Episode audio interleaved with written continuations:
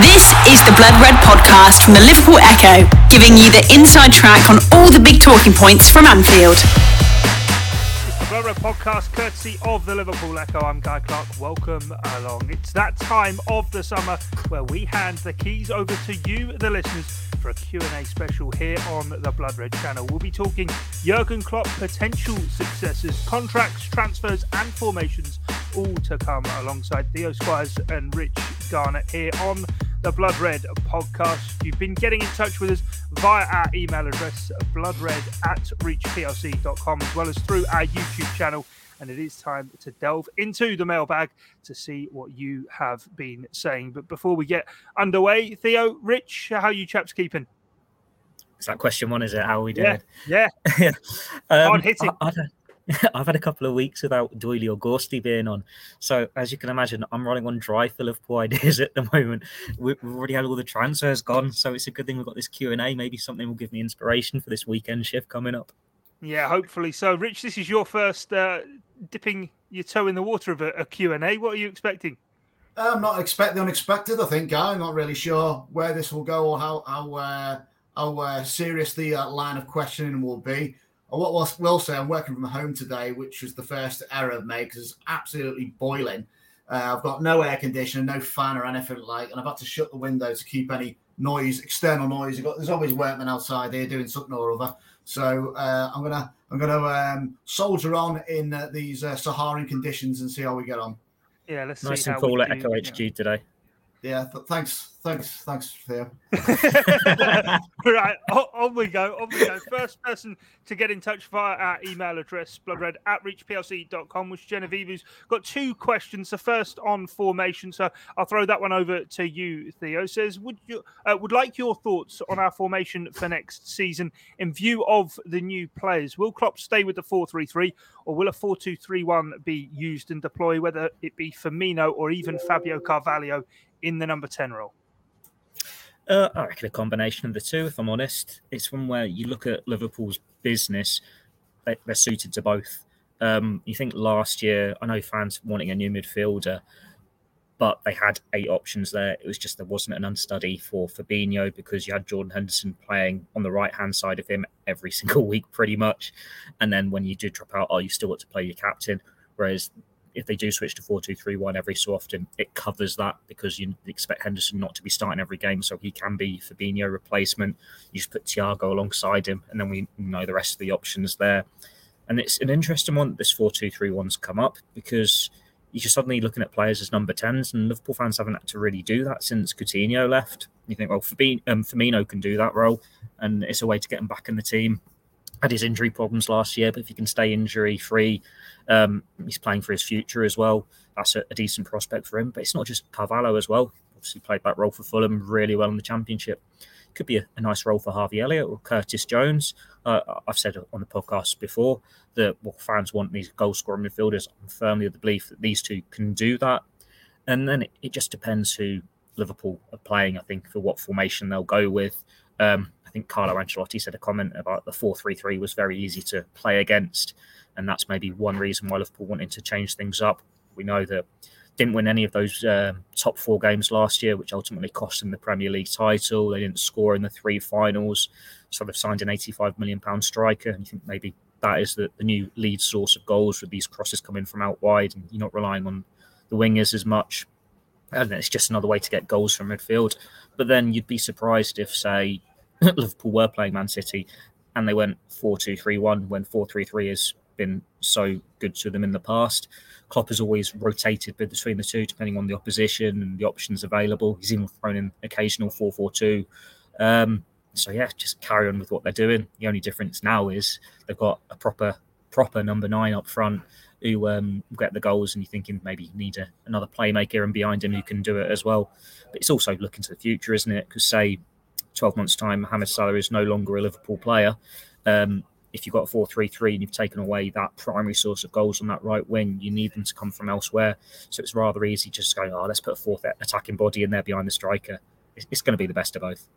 Yeah, definitely. Yeah, I hope Divock Origi wasn't listening or isn't listening to the podcast. You say Liverpool finally have a proper number nine. I mean, the guy won Liverpool a Champions League. But anyway, we'll we'll move on. And Rich, I suppose when you, you kind of look at the, the players who have come in, and uh, on that question, Fabio Carvalho coming in and potentially being a number ten, it does sort of suit that you look at this squad now, and maybe there is chance kind of to go horses for courses for Liverpool, and maybe alter it up for different opposition because as Theo said, even going back a couple of seasons, Liverpool went to the Etihad and went 4-2-4.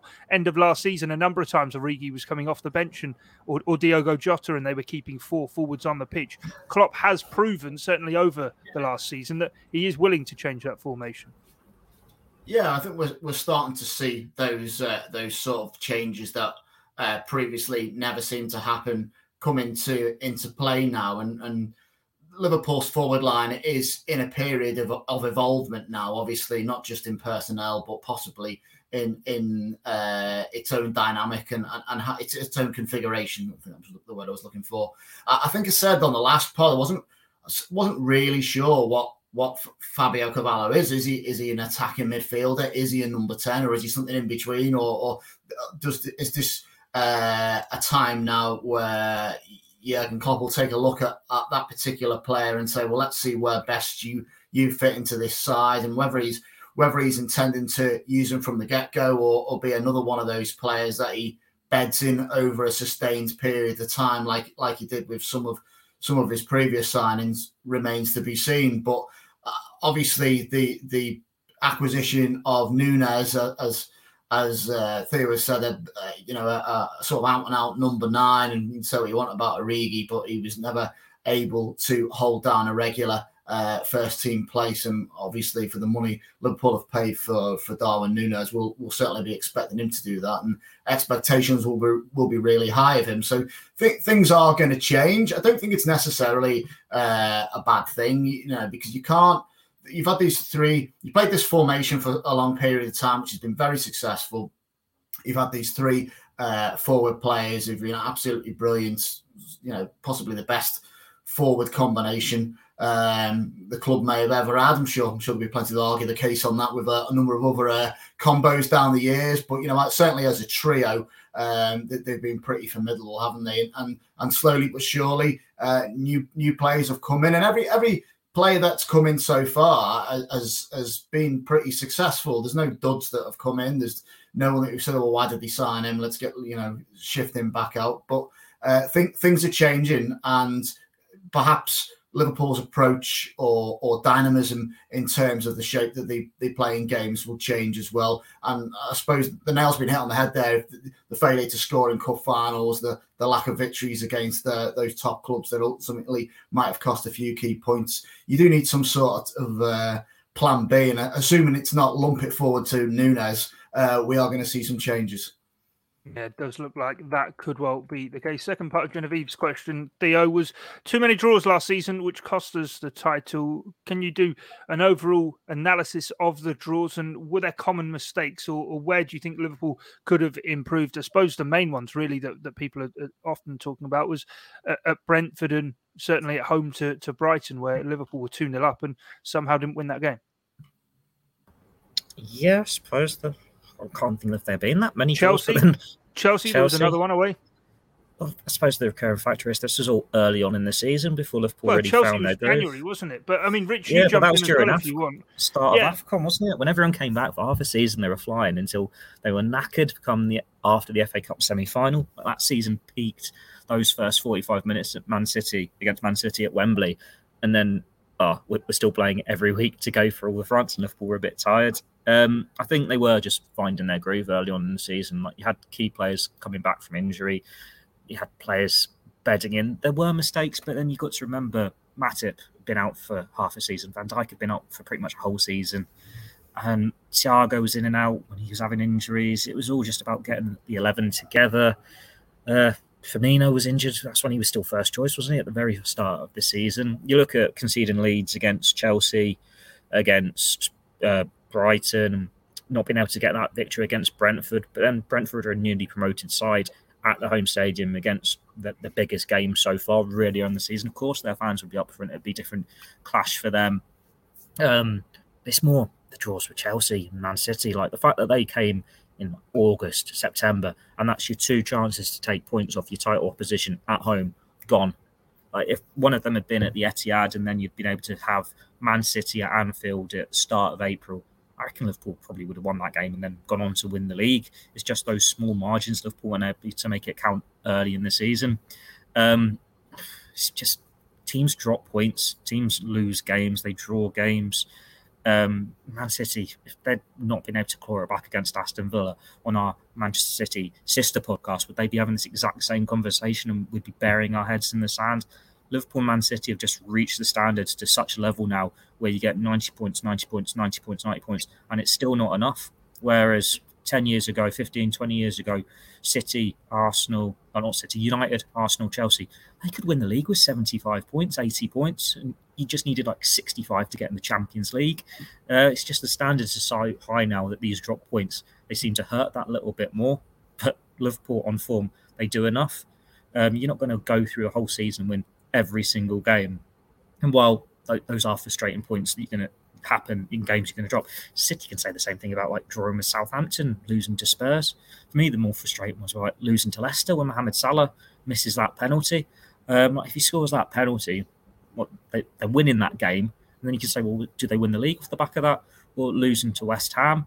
There's, there's so many different things. It's a 38 game season. It's the cliche. It's a marathon, not a sprint. Uh, you can't really define it to these small moments with mistakes. It's just part and parcel of going for league titles when it's a 38 game season. It, it's hard to be critical of a side that's basically lost the league uh, by a goal, isn't it? You know what I mean? It, yeah. and that is essentially what they've done. They've lost the league by a goal. Uh, if, again. If, again. if, if, um, you know, if, if any of those draws, perhaps great or, or, or, maybe disappointing. It was probably the Brighton one where, where they had, I think they had a 2 0 lead, didn't they? Um, yeah. And, you know, the Blood Red Podcast from the Liverpool Echo. Equally, I'd go with what Theo said as well, though. The home games with, with Chelsea and Man City. I mean, I know they were early part of the season, but if you're going to win the league, and equally, like we say, it's hard to criticise a team who only dropped 22 points throughout the course of the season, but you win your home game and then you, you try not to be beaten away. Yeah, but they're, they're top sides, aren't they? You know, they're going to cause you the biggest problems. You've got to be right on it to get any sort of result against either of them. And whereas the, the Brighton game, with, with all the greatest respect to them, are not a top side. They're a good side, but they're not. They're not one of the very best uh, and, Liverpool, had uh, uh, something to defend and, and didn't do it. So so that that was points dropped, uh, and then you can argue the toss on the other ones. Um, but you know maybe could they have been a bit more bit braver at, at, Man City. I don't know. It's a tough game, isn't it? Um, the Brighton one, really. I remember remember leaving that one being a bit disappointed, and, and, then obviously by the time Tottenham at home comes around, you're in that sort of drop a point at your peril situation, aren't you? Um, and it, it, it, was it was. You got to remember, Liverpool was so far behind, and I remember this. In was it in 2014 season? You, you, you drag in, you know, you've closed down that gap so far, and you've won a lot of games in order to achieve that. But it's not just a case of catching up that league leader, is it? You've then got to overtake them and stay there, and and, and it's a tall order. It's a big ask to be able to do that. So yeah, and, and as, as it turns out, one goal's done it. Yeah, definitely. I will just jump in there and go back on these big sides things. I think um, over the past four years, Man City have had one more point than Liverpool if you put it all together. So what's this? The Big Six table? No, this is the entire four seasons, right, 38 right, games right. each season. Man City have only won one more point than Liverpool. So the points Liverpool won the league by in 1920, they lost it by in 2021. So it all cancels each other out. So for me, that suggests that it isn't these games against the lesser sides because they're both dropping similar amounts. Like because, like I said, they're not going to win every single game, so you are going to have to factor these in. So for me, it still is down to those games against your big rivals. And you look at 18, 19 in that top four mini league. Man City were top of that; they had the better of them in 1920, Liverpool were top, Man City were bottom of that mini league. And then last year, Liverpool bottom. They didn't win any of them. Like Spurs and Chelsea won, took points off. Uh, um, like Spurs took points off City. Chelsea took points off Spurs. So I think all three of them and City finished with like eight points in this mini league. It's not a huge margin. I think when Liverpool and City before were top of it, they had like 13 points. But you need to be top of that mini league. You need to take points off your rivals because they are the six pointers. It's not drawing and with Brighton and losing two points. It's the fact that you've not been able to make that six point account against Man City. Like those are the games that decide it, and the fact that that has been what's decided the title three, four years in a row now. It is whoever comes out on top between the top four teams win the title. Just how it is at the moment. You've got that perfection between these two title challenges. Yeah, I do. Final say on it. I do. I do have to say I agree with you, Theo, on that. In terms of certainly City at home, Liverpool were were ahead twice, one 0 up, two one up. Didn't see it out. Chelsea away, two 0 up and draw 2 2. And Chelsea at home, albeit went 1 0 down, clawed it back. And the whole of the second half against 10 men, it was mentioned at the time, but I, I kind of do see the logic in what you're saying. Rich, I would come back to you, but I think we've got to to move on. We got so many questions to try and get through. Anthony Barr asked, "Do you think Klopp's going to change the system slightly with regards, especially after Ancelotti's comments?" I feel like we we spoke about that with the formation thing. So I'm going to move forward now to Justin Freeman's uh, question, who says, "What's your favourite moment from the past season, and also your top five players in every league?" I'll, I'll keep it to top three players across Europe. You can go past all present. I'm not. I'm not too fussed about that. But in terms of the first part of the question, what was your favourite moment from last season? Let's let's tackle this in two. So, Rich, what was your favourite moment of last season? Um, probably from a personal perspective, probably the FA Cup final because um, I took my son and he, he went to the semi final as well, and he's ten now um, and everything. I always remember the first game I ever watched Liverpool play was the 1986 FA Cup final, and my dad went and he always raved about it, and that and now everything went perfect on the day, and that wasn't the case in '88 when things went wrong. But we had a, we had such a, a fantastic day, and it doesn't really matter uh, the consequence of what happens on a pitch. There'll a situation. Being able to go to an FA Cup final with my son and see Liverpool win is, is basically what dreams are made of. And unfortunately, my dad's no longer with us.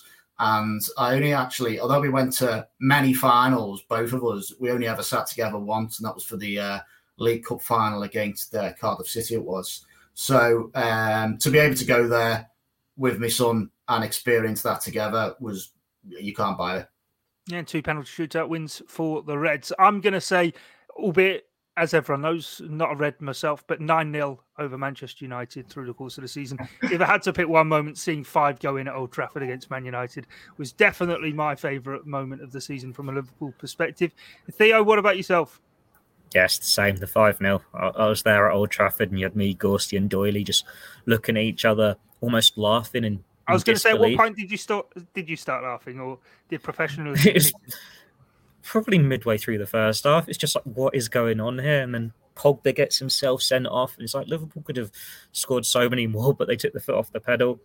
Um, it was a great performance from them, but it was United were so poor. But then it was just looking to our right at the press box after the final whistle and seeing those fans going on and on and on and on, going through chant after chant, singing Ollie's at the wheel. It was great to see. Um, I'm a bit disappointed that I can't say Champions League final. That obviously we had the dampener in, in Paris. Like I know the, the cup finals that Rich has mentioned there, they were great, but it all was like a culmination to this bigger glory. And then it, we had the the fan zone, and that was great. And then it was all taken away from us. So it seems like the end of the season was a bit of a damp squib. So like that that glory of putting five past United at Old Trafford and seeing the fans enjoying it so much and taunting with the Ollie chants. That, that was great to see. Hopefully, more of that in uh, or pre-season, and then again in August when it's Ten Hag's at the wheel. Yeah, definitely. Right, favorite players then? Should we say top three of all time, wherever, whenever? Um, I'll let you guys go with that. We're not going league by league, are we? We're just doing overall. No, no, just overall. Yeah, just just just quick off the say? bat. Just quick oh, off the bat. Uh, Rich, I'll, I'll, I'll, let you go first. Oh. What well, I, no, I, thought you meant top players this season, so I've got two Liverpool. You can do. Well, you can do. Yeah, you, yeah. I mean, let's let's interpret it how we want. If you want, if you want, I can give you favorite players of all time. Right? I'll give you. I'll tell you what. I'll give you two two Liverpool players I thought were outstanding this season, and then once Theo's had his say, I can come back and tell you my all time favourites. okay, but it, it, but th- for this season, um, I thought Alisson was absolutely outstanding uh, and I'm happy to die on the hill uh, where I say he's the best goalkeeper who's ever played for Liverpool, and, and I really mean that. And I'm sure some old heads are going to the anniversary of Clemence signing. Clemence, well, yeah, and obviously there are there are uh, British legions going mad as we speak now um, because people will say Clemence. Well, I've got to be honest and say I, I, only ever saw Clemence play on video. So, and you know, I've been been watching Liverpool since the 80s. But for me, for me, Alisson is the best goalkeeper I've ever seen play for the club, and I, I think without him, eh, you know, there would have been other points dropped this season. But I, just aside from Alisson, uh, the impact of Luis Diaz really excited me, and ultimately we go to football to be entertained, don't we? And, and he, I think he's a born entertainer. I actually thought when he came to the club, um, he was going to be a bit of a lunatic. Uh, you know what I mean? Just you know, a effect. Yeah, yeah, so, you know, like some sort of mad hatter South American who, who's a bit wild and everything that we've seen so many times before in the Premier League. But he's actually a really sort of down to earth, humble uh, young lad who's just incredibly skillful. And I, I, I'm really don't want to build him up too much, but well, it's a bit too late for that. But uh, uh, but I'm expecting big things from him next season. I think we're going to see a lot more from Luis Diaz and a lot more goals. Very excited about him. The Blood Red Podcast from the Liverpool Echo. Oh, I'm of that generation that you get your nostalgia feels for football just before the Messi Ronaldo dominance. So uh, my my soft feelings are for like the Galacticos and when Ronaldinho was tearing up and when Kaká was tearing it up. So these are the ones that so, oh, you'd feel like I don't know a bit starstruck if you met them. Whereas I don't think I would be as much if it was like Lionel Messi, as mad as that sounds. So it's like I, I can still name that AC Milan team in 2005 in Istanbul because it was just 11 world class players and the Juventus team was the same, like Ibrahimovic, Del Piero, Trezeguet, Cannavaro. It's just got so many players. When it was a proper team of Galacticos, like say Real Madrid, Figo, Ronaldo, Roberto Carlos, Zidane. It's like this is my generation, isn't it? Um, but then, for me, the player that's given me most enjoyment watching them live is Luis Suarez. It's probably because Liverpool weren't great for the most majority of his reign at the club. So it was that moment of magic in pretty dark moments. But, some of the goals he scored was spectacular. Like the one that, like Newcastle, when he brings the Enrique long ball down on, like, on his shoulder and goes around the, the goalkeeper, just a swivel of his hip or something.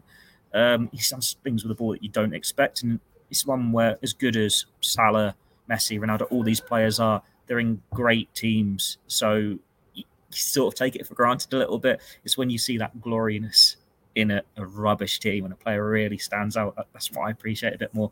So yeah, yeah. I'll go with that. Yeah, we're going to move on, but before we do, having mentioned great players, and we're on a Liverpool podcast, I'm going to have to just say Steven Gerrard. Uh, Rich, you, do you want to have your say on your all-time greats? All time, well, the, my all-time great is uh, is actually Suarez. I'm with Theo on that totally. I don't know if he's the greatest Liverpool player of all time. That would be a stretch. He wasn't there very long, was he? But without without a shadow of a doubt, he is the best player I've ever seen play football. Well, that's Steven Gerrard. Yeah, yeah, no, I, Suarez.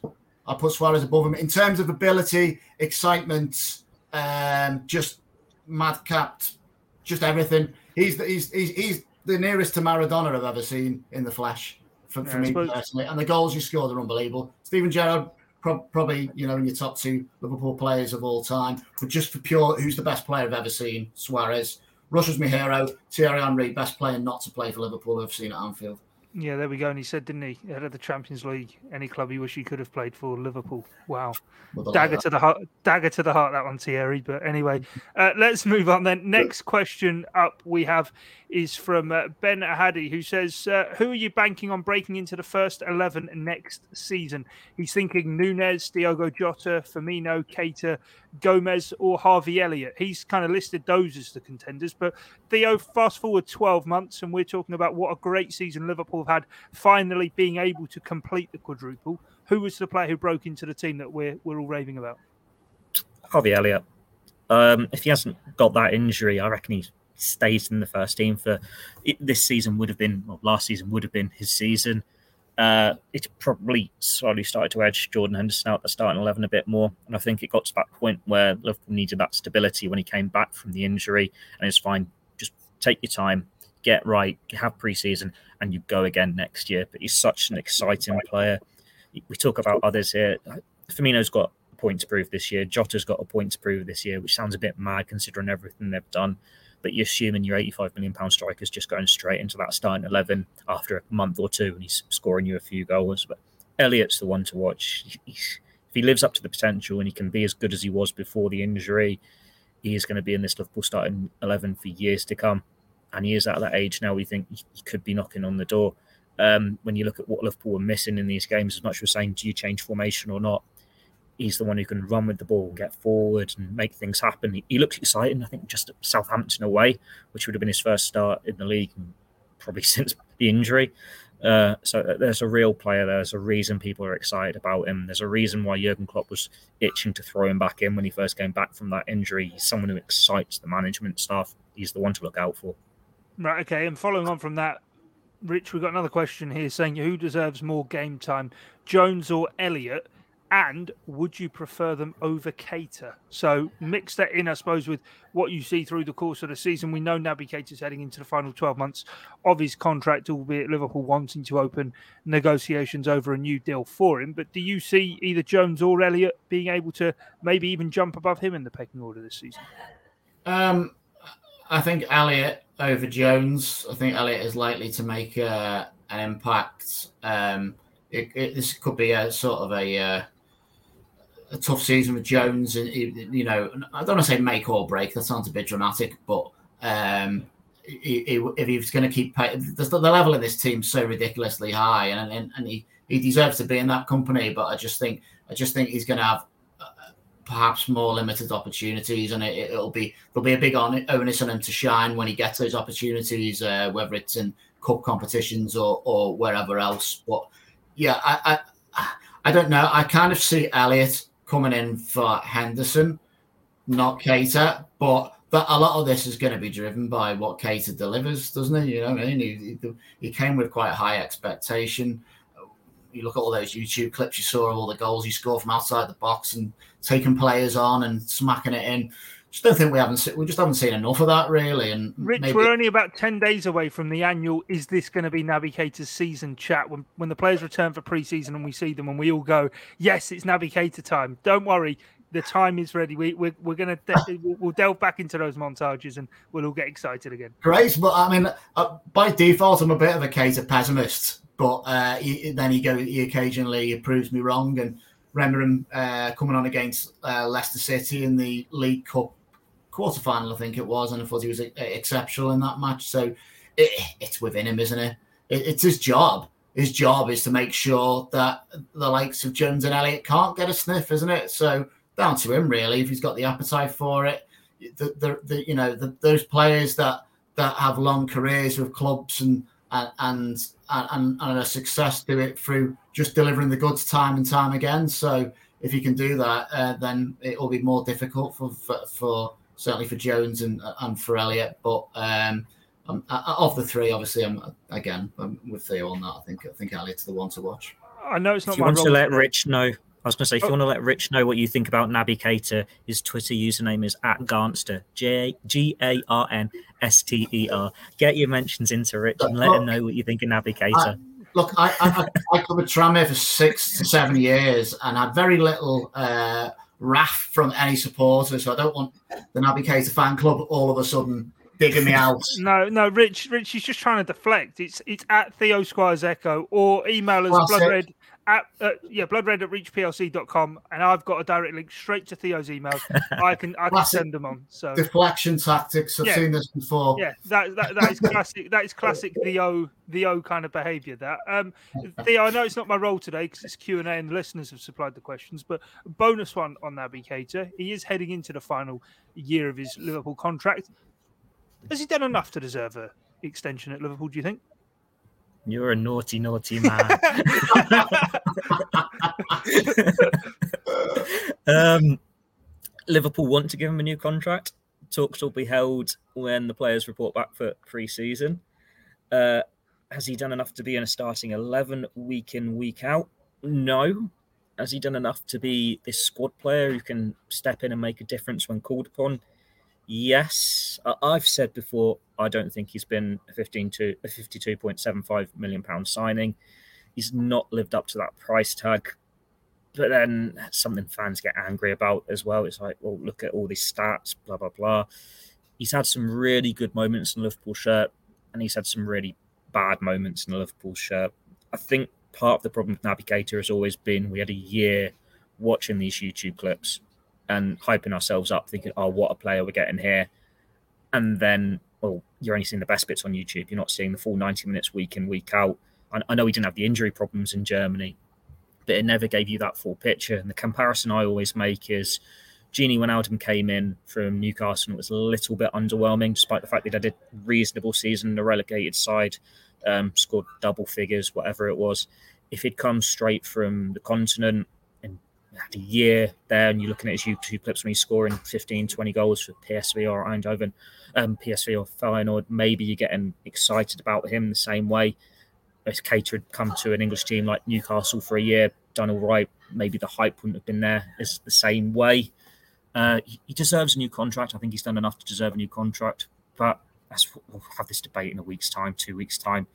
He has not done enough to be starting every single game for Liverpool he could be this year because this does seem to be the year where you phase Jordan Henderson out more, and you've got Fabinho, you've got Thiago, and if it's a 4-3-3, there is that one place there. It could be his, but then it could be Harvey Elliott's, it could be Curtis Jones, or they could go 4-2-3-1 and just put Firmino or Carvalho as the number 10. Um, this is all things for Jurgen Klopp to consider, and this is why he makes the decisions. Him and Julian Ward are the ones paid the big bucks to hand out the contracts and make the signings, and it's not me. I thought you were going to say the comparison I, I always think of is, is Paul Pogba because as you were talking there about montages and clips on, on, social media, I thought that's the one player that always strikes me about. On Neymar, similar thing, but I suppose very different to what's happened with Paul Pogba is, as you say, Liverpool. I'm sure will will, will nail down a, a, new contract for Naby Keita and protect the asset and protect the value they have. They're not going to let a club record or a club's fourth most expensive signing now of all time walk away on a free. I can't yeah, imagine. If they want him to stay, he's going to stay, isn't he? You'd imagine. Yeah. It shouldn't be yeah. too hard. He's still young enough to have a good few years left in a Liverpool shirt and perform at a good level. And you look at these uh, midfield options. White's on hold until 2023. They've still got Henderson getting older, Milner getting older and probably entering his last year, Thiago getting older. Keita is the one there with Fabinho who could be that handover. So he, he spans across both generations as Elliott steps in, as Jones steps in. Uh, it is there for Naby Keita, but we say this every summer. He still does enough, but he's never going to be that that YouTube player that we've seen before. And already I can see my mentions blowing up because I've written that and been uh, told off for it in the past. Yeah, no, definitely right. Next one, and staying on the midfield, Ancient Knight. What a username that is on, on YouTube. Says, considering how many midfielders we have, does our system not allow midfielders to be more offensive, or is it just we don't have good enough midfielders? Rich, your take on that? Um. oh, ancient knight! You've stitched me up here. Let's have a think. I, eh, I thought last season that the midfield became a lot more offensive than what it had been before. I thought in the, I suppose you'd say the Wijnaldum era, it was very functional and that was what it did. But I thought Elliott early part of the season, Keita did grow into the role certainly through the spring as well, and thought put some really commanding performances. He was really good in autumn as well before he got injured. He was superb at Old Trafford, for example. Yeah. What, what you got eventually though, you got to tune out of Thiago, didn't you? And and as, soon, as soon as he started to thread passes with effortless ease, things started to look good from a, from a midfield perspective. I mean, it's it's often, even though it's such an important part of the pitch, it's often bypassed, isn't it, because of the the uh, lethalness of the front three and, and the two marauding fullbacks. So you can you can get away with it to to a certain degree, can't you? But that's why the likes of uh, of Harvey Elliott have got a chance now to impact on this midfield. And, you, you, know, you know, you're, you're never going to get a load of goals out of Jordan Henderson. Um, Fabinho had a little purple patch, didn't he? Uh, which you know is not it's not something you're going to expect from him every season, is it? But obviously, he's, he is capable of finding the back of the net. And, uh, and Keita, if we can put his YouTube clips on the pitch, there, there's a load of goals for you. But um, they do need to be a bit more, bit more offensive, and, and, and only for the reasons we've already discussed. I think they, they are capable of doing that next season. The Blood Red Podcast from the Liverpool Echo. Yeah, no, most definitely right. We're fast running out of time, and we've still five questions left to get through. So BD up with the next one says, "Why didn't we sign any replacement for Mohamed Salah over the last few seasons? He's played almost every game, and the only sub we have for the position is Alex Oxlade Chamberlain." Theo, what do you think? Oxlade Chamberlain's not the sub for him. How many times has he subbed on for him?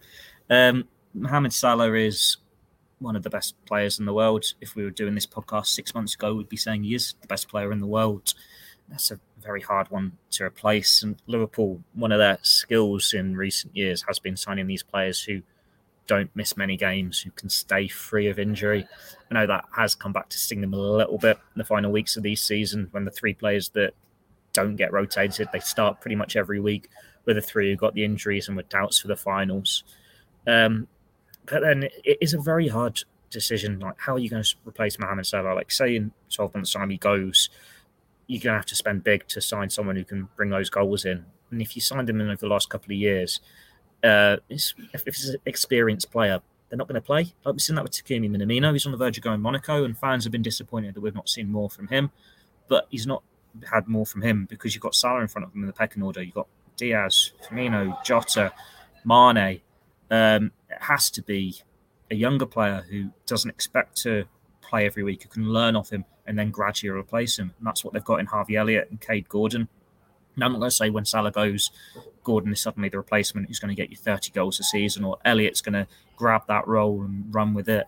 Uh, I would expect them to spend big and sign someone to replace him, as they've done this year with uh, Mane and Nunez. It's just such an impossible thing to do. And you got to remember as well that we can say this claim about the, the original front three. It's only the last six months they had a replacement for Mane, really, Diaz, when they signed, and they signed him six months early. That would have been for this summer if Tottenham hadn't gone for him. And then Jota was what last start of last season, and that was because Firmino had stopped scoring. And it's like, well, we need a replacement now. We need someone who can get these goals as well. So they've gradually had to replace the front three, but you're never going to have the quality in reserve until they're starting to drop off. So it was an impossible thing for him. It's still impossible for him to replace Mohamed Salah. And the fact that they're still going for, they went for a quadruple last year. He's still winning golden boots. He's still scoring all these. And that was without being at his best for half a season. There's enough there. Uh, hopefully, a nice long holiday that he's had in this pre-season. He'll have a break at, uh, when the World Cup's on as well. We'll see a, a fully fit, fire in Mohamed Salah for a full campaign rather than going off international tournaments and being knackered playing extra time every three days for what must have been like two, three weeks in a row. Salah should be in a better state this year. And all the talk from the club is the contract's not weighing on his shoulders at all. He's fine with that.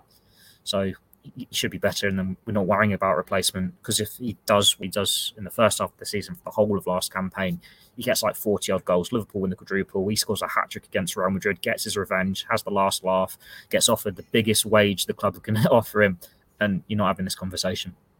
Right, okay, let's wait and see if all of that does play out. Right, Ali Ali says, uh, Will ex Liverpool transfer guru Michael Edwards go to Chelsea, Rich, or any other Premier League club? What's your take on that? I think he will go to Chelsea if Chelsea offer him an incredible amount of money, uh, because that is the way life works, isn't it? Uh, obviously, he said he wanted to break from football. Fair enough. Uh, you can only wish him well. What a great job he ended up doing for Liverpool, and you know, kind of really revolutionised the way that the, the club deals with transfers and uh, and all for the better would I want to see him go to? Uh, I know this wasn't his question, but would I want to see him go to a rival club? Not really, but if the price is right, why wouldn't he? Yeah. Okay. Right. Um, in terms of the next question, then uh, says if Jurgen leaves, he hopes he won't soon. Theo, who do you think would be the ideal manager to replace him? Well, given he's just signed a new contract, I can't see him leaving anytime soon whatsoever. But the way I'd interpret the question and then send it on to you is the longer Jurgen Klopp is at Liverpool and with Pep Lijnders working with him, do Liverpool not have an ideal successor being readied in the background? Um, potentially. Like he's what four years left, and I don't know about you, but the feeling with me was when he signed this contract, it was off the back of the wife saying, "I don't see how he can leave." She can imagine herself leaving Liverpool. So in the past, where it's oh, he'll do his seven years, he'll do his nine years or whatever, and then he wants a break. now they're very settled in Liverpool. They seem happy in the role. The club's doing well. He wants to be part of the next generation for his side. It doesn't seem as concrete as 2026 as the end. There could be another extension there. But at the same time, you're right. I reckon Lijnders has been groomed as a potential successor. When they've spoken about the futures in the past, it's they'll make a decision as a collective management team. Um, and it, it, was interesting some of the information we got when Calvin Ramsey was signed. Um, they were saying that the fullback plays exactly how Klopp and Lijnders want their fullbacks to play. Uh, I know Lijnders has had some criticism from like former Dutch internationals before, claiming that he's gegging in on Klopp's success. Well, no, it isn't just Klopp's the, the, the only one. It is the whole team collective there, and it's how Liverpool were successful in the past. Well, we've got everything set up and there's this succession, so we're seeing it potentially with Julian Ward stepping in for Michael Edwards. No reason why we can't see it with the managers if Lijnders is ready for it. But then, if you wanted me to make big protections from four years ago, from four years from now, at least Steven Gerrard's the obvious name, isn't it? Uh, four well, years the question, more The question was the question, which I then didn't mention at the end, said except from Steven Gerrard. So Okay. Oh, okay. Um, yeah, Lijnders, I, I, think he's the only one. And it's so hard to predict who's going to be the next big manager. Like Xabi Alonso. Exactly. You could say any Dirk Kuyt is he just got one in Holland, doesn't he? Who yep. knows what these guys are going to do in four years? But then this is still very football managery feel, isn't it? That you've got to have a manager who's got a connection to your club before, rather than just someone who's done really good, um, established their reputation. Ask me again in three years. Like, like Jurgen Klopp. when he signed another contract. yeah. No, my point was, you, you know, you've got to, you've got to have someone who has to have a connection to to, to the club. But what was Jurgen Klopp's, you know, connection to Liverpool before he came, and, and now he's you know. What was Rafa Benitez's? Exactly. Yeah. yeah, it, doesn't have to be that way. It's the, the old. It's always room. got to start somewhere, doesn't it? Yeah, the old boot, old boot room's very different these days. Yeah, right. Last main question I'm, I'm going to ask. I'll put it to, to both of you. Panima asks, "Will Nunez do better than Haaland? Nice, easy one to round off on. Rich, you can go first. Um, he might do he might do. It depends who adapts better to the Premier League, I think, uh, uh, and into the uh, into the teams that they're going into. You know, Haaland's got a little bit of a reputation, hasn't he, of being a bit of a he's quite a uh, should we say confident individual? Is that the best way to put it? Um, and it'll be interesting to see how how that sort of ego sits within the Manchester City dressing room. I know. I mean, Nunez is confident as well, isn't he? And uh, but he's, he, you know, I've read a bit more about uh, about how he how he's battled his way to the top, um, and I, am confident that he will settle into the side. So um, there's not going to be much in, in between it. But I, will I'll, I'll, back Nunez because uh, I'm biased. Yeah, I was going to say we're a Liverpool podcast. I'd, I'd yeah. equally go with you. I also think this might people might think it's a bit of a silly shot. I think actually the way in which Liverpool's transfer dealings have worked. Wolves likewise as well. Even Bruno Fernandes uh, coming over from the Portuguese league. I actually think the Portuguese league in recent years has probably shown more transferable to the Premier League than the Bundesliga. Albeit a lot of people have said how how close in style the Bundesliga is to the Premier League. But I think there's been an awful lot of success stories out of the Portuguese league, which Liverpool have profited from. Uh, Theo, what, what's your take? Uh, it's, it's, a hard one to answer because we've not even seen these guys in preseason yet. That's why we're asking it.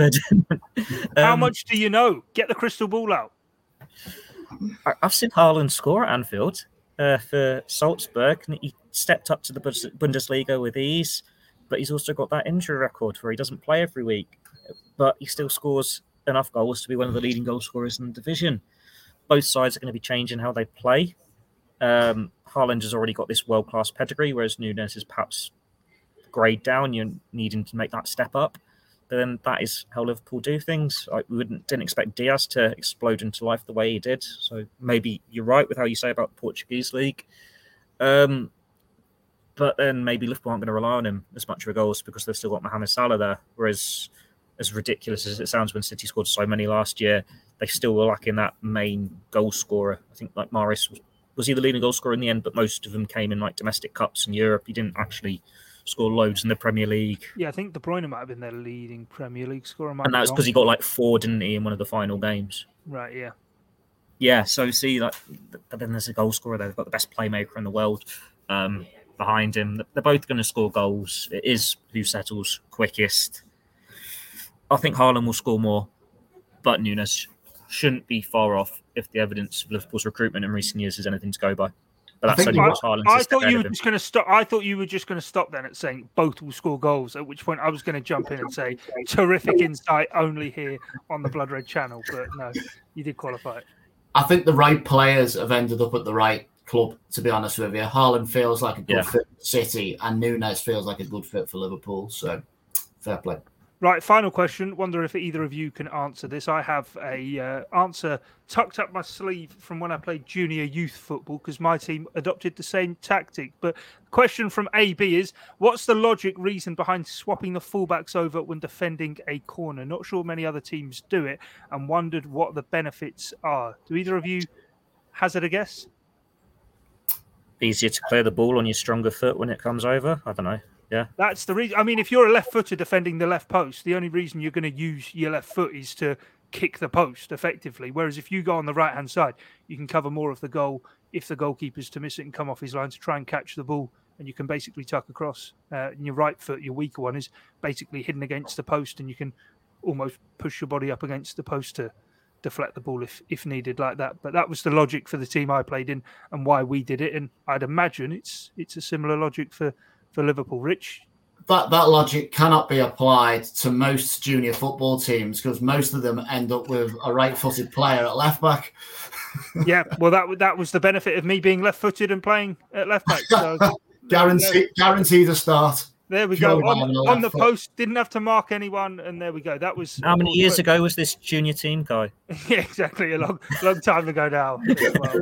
Like it was a long time ago we started this pod, so best time we wrap up. Thanks to everyone for getting involved. Hang on, hang on. Uh, Have we just done 46, 47 minutes and no one's asked, is Mohamed Salah signing a new contract? No, the only Salah question, the only Salah question we got was why why haven't Liverpool signed a replacement? So um, Well vetted.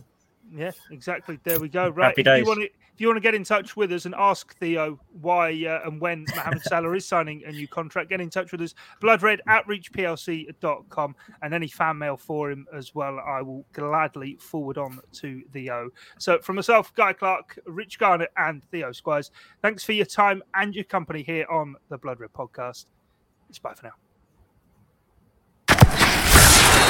You've been listening to the Blood Red podcast from the Liverpool Echo.